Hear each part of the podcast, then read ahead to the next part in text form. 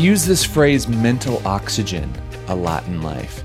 You know, I talk a ton about empathy and our relationship with others on this podcast. When it comes to living a curious life, a lot of times that conversation of what that looks like uh, is a conversation about our interactions with other people and how we position ourselves in the universe.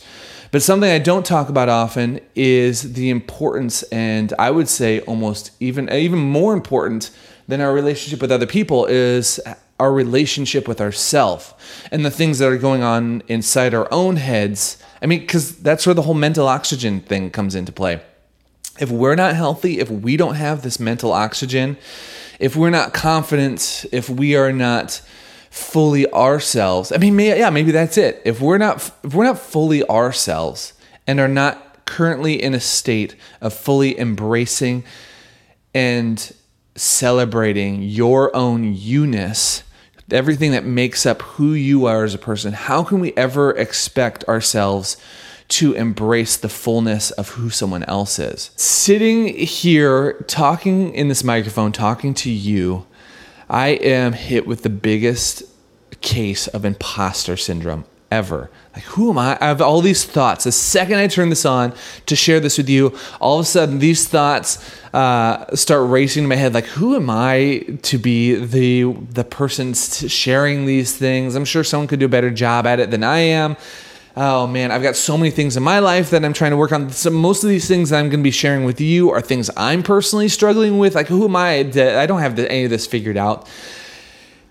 But because of my conversation, I want to share with you tonight uh, I am, at least I'm telling myself right, this right now, and I'm choosing to believe I am the very best person to tell my own personal story and my own personal thoughts on this than anyone else in the world. So, hell yes, I should talk in this microphone. And guess what?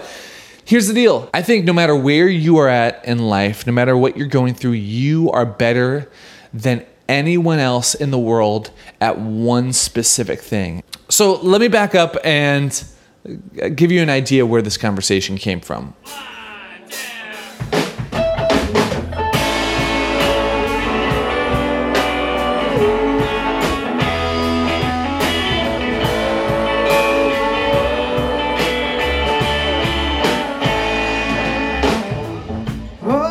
Last night, I was playing in Minneapolis with a band called Oklahoma. We were playing at a venue called 331 in Northeast Minneapolis. The venue and the stage are so small that it's one of those venues that you don't even have space to put your gear uh, before you play. You had to leave it all outside. Some people kept their stuff in the cars. Uh, but it was a fairly large bill. There were three bands, and I'm doing the quick math six, one, 79, 10, 11, 12, 35. There's like there's about let's say 20 musicians in total were playing that night, and it was the kind of music that people cared about their sound. So people had multiple keyboards, multiple guitars, they had drum sets, amps. So, so, there was no place to put any of this gear before each of us went on. So what ended up happening is, as one band would play, the rest of the bands uh, were outside in the back patio area with all their gear, just tons of gear lined up. And we found ourselves just hanging out, having conversations, guarding the gear, having a couple drinks, and talking before the show. I was talking with this friend of mine, someone who is a solid performer on their instrument and also happens to be an artist at the same time and just a killer songwriter in their own right. Uh, someone I respect as a musician a ton. In, in our conversation, we were talking about the differences between being an artist, uh, doing your own thing, singing your own songs, or between being a backing musician. And the differences there between even things like being nervous on stage or having confidence when you walk up on stage. And they were telling me about how they've been experiencing imposter syndrome uh, when it comes to standing up on stage, uh, singing their own songs, and this thought of, man, who am I that everybody should be buying a ticket or listening to me sing my songs? And they're just talking about how the, the things they've been going through to give themselves confidence in this scenario. As they were talking, this kind of obscure question and curiosity popped into my mind. And I asked them, I said, you know, I know on the side as like a part time gig, you are a physical instructor. This friend of mine teaches physical workout classes where people will come in, pay money to take a class, and they will stand at the front and run everybody through this workout. And it's in and of itself kind of a version of a performance. You are giving a performance, you're holding yourself a certain way, you're walking through people through an experience.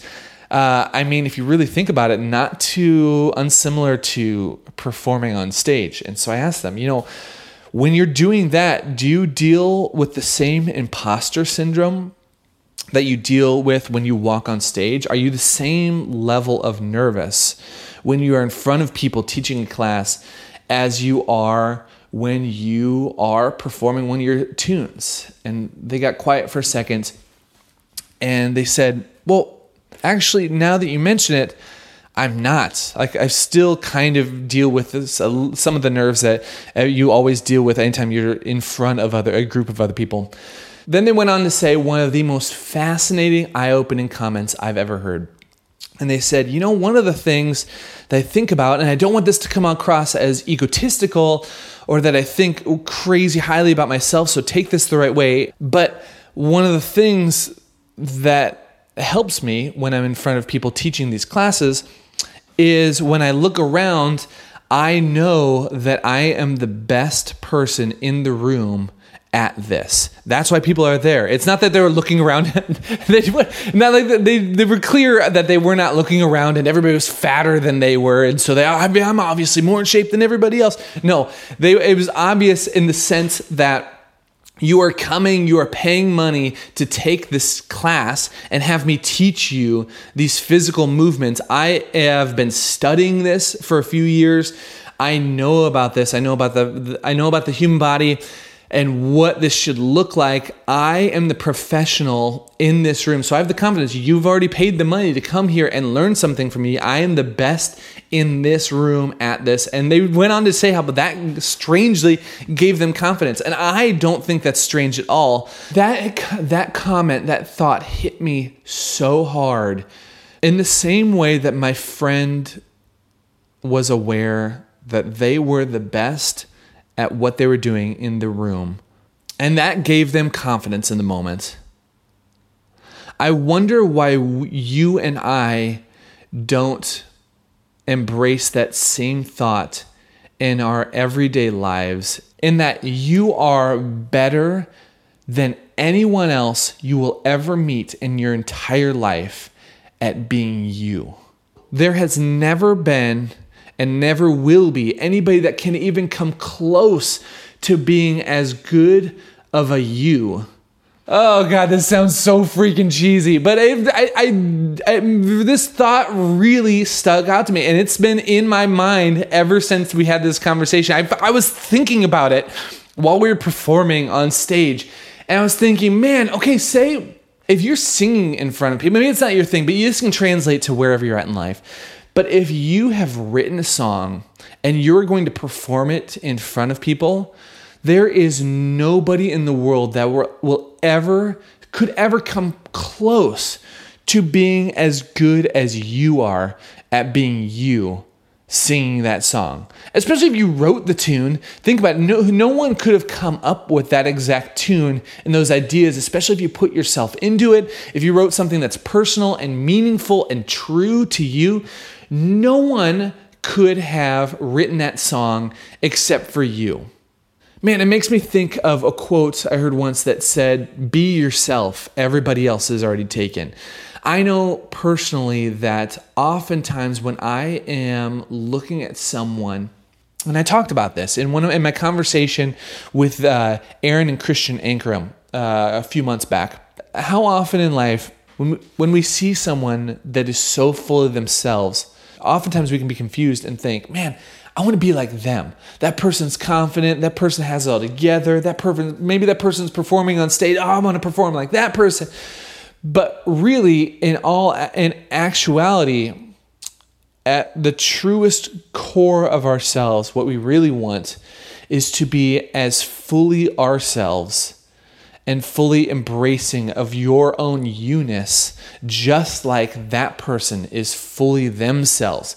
Man, I, this is something I want to hold on to and pull into my everyday life. When I find myself uh, comparing myself to other people or not as confident or or right now freaking talking to you in this microphone this massive case of imposter syndrome that i was even talking about at the beginning of this who am i I even even saying this out loud and reminding myself of this conversation. No one could have had that conversation last night with my friend except for me because the unique composition of both ourselves and our experiences in our lives to take us to that one perfect moment uh, where we got to share and learn from each other and be inspired by each other. That could not have happened with anybody else.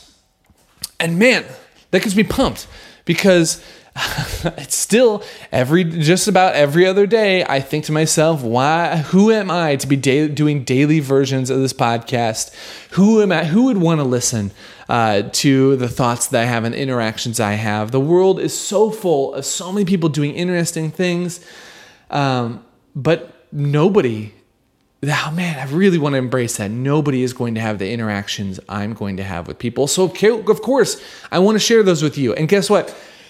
nobody is going to have the interactions and opportunities and experiences that you have over these next few months. So, I hope that wherever you're at in life, you are embracing the fullness of who you are. I hope that you are celebrating the fact that uh, you are literally a once in a lifetime experience. Hey, I mean, speaking of your own unique you-ness and your own voice, I would love to hear from you. If you have thoughts on this or experiences or something to add, something uh, you think other people could benefit from, uh, thoughts on this topic that you've experienced in your life, share them with me. Call the podcast hotline. The number's in the show notes below. I want to hear from you. All right, that's all I got. Have a great rest of your day, and as always, stay curious.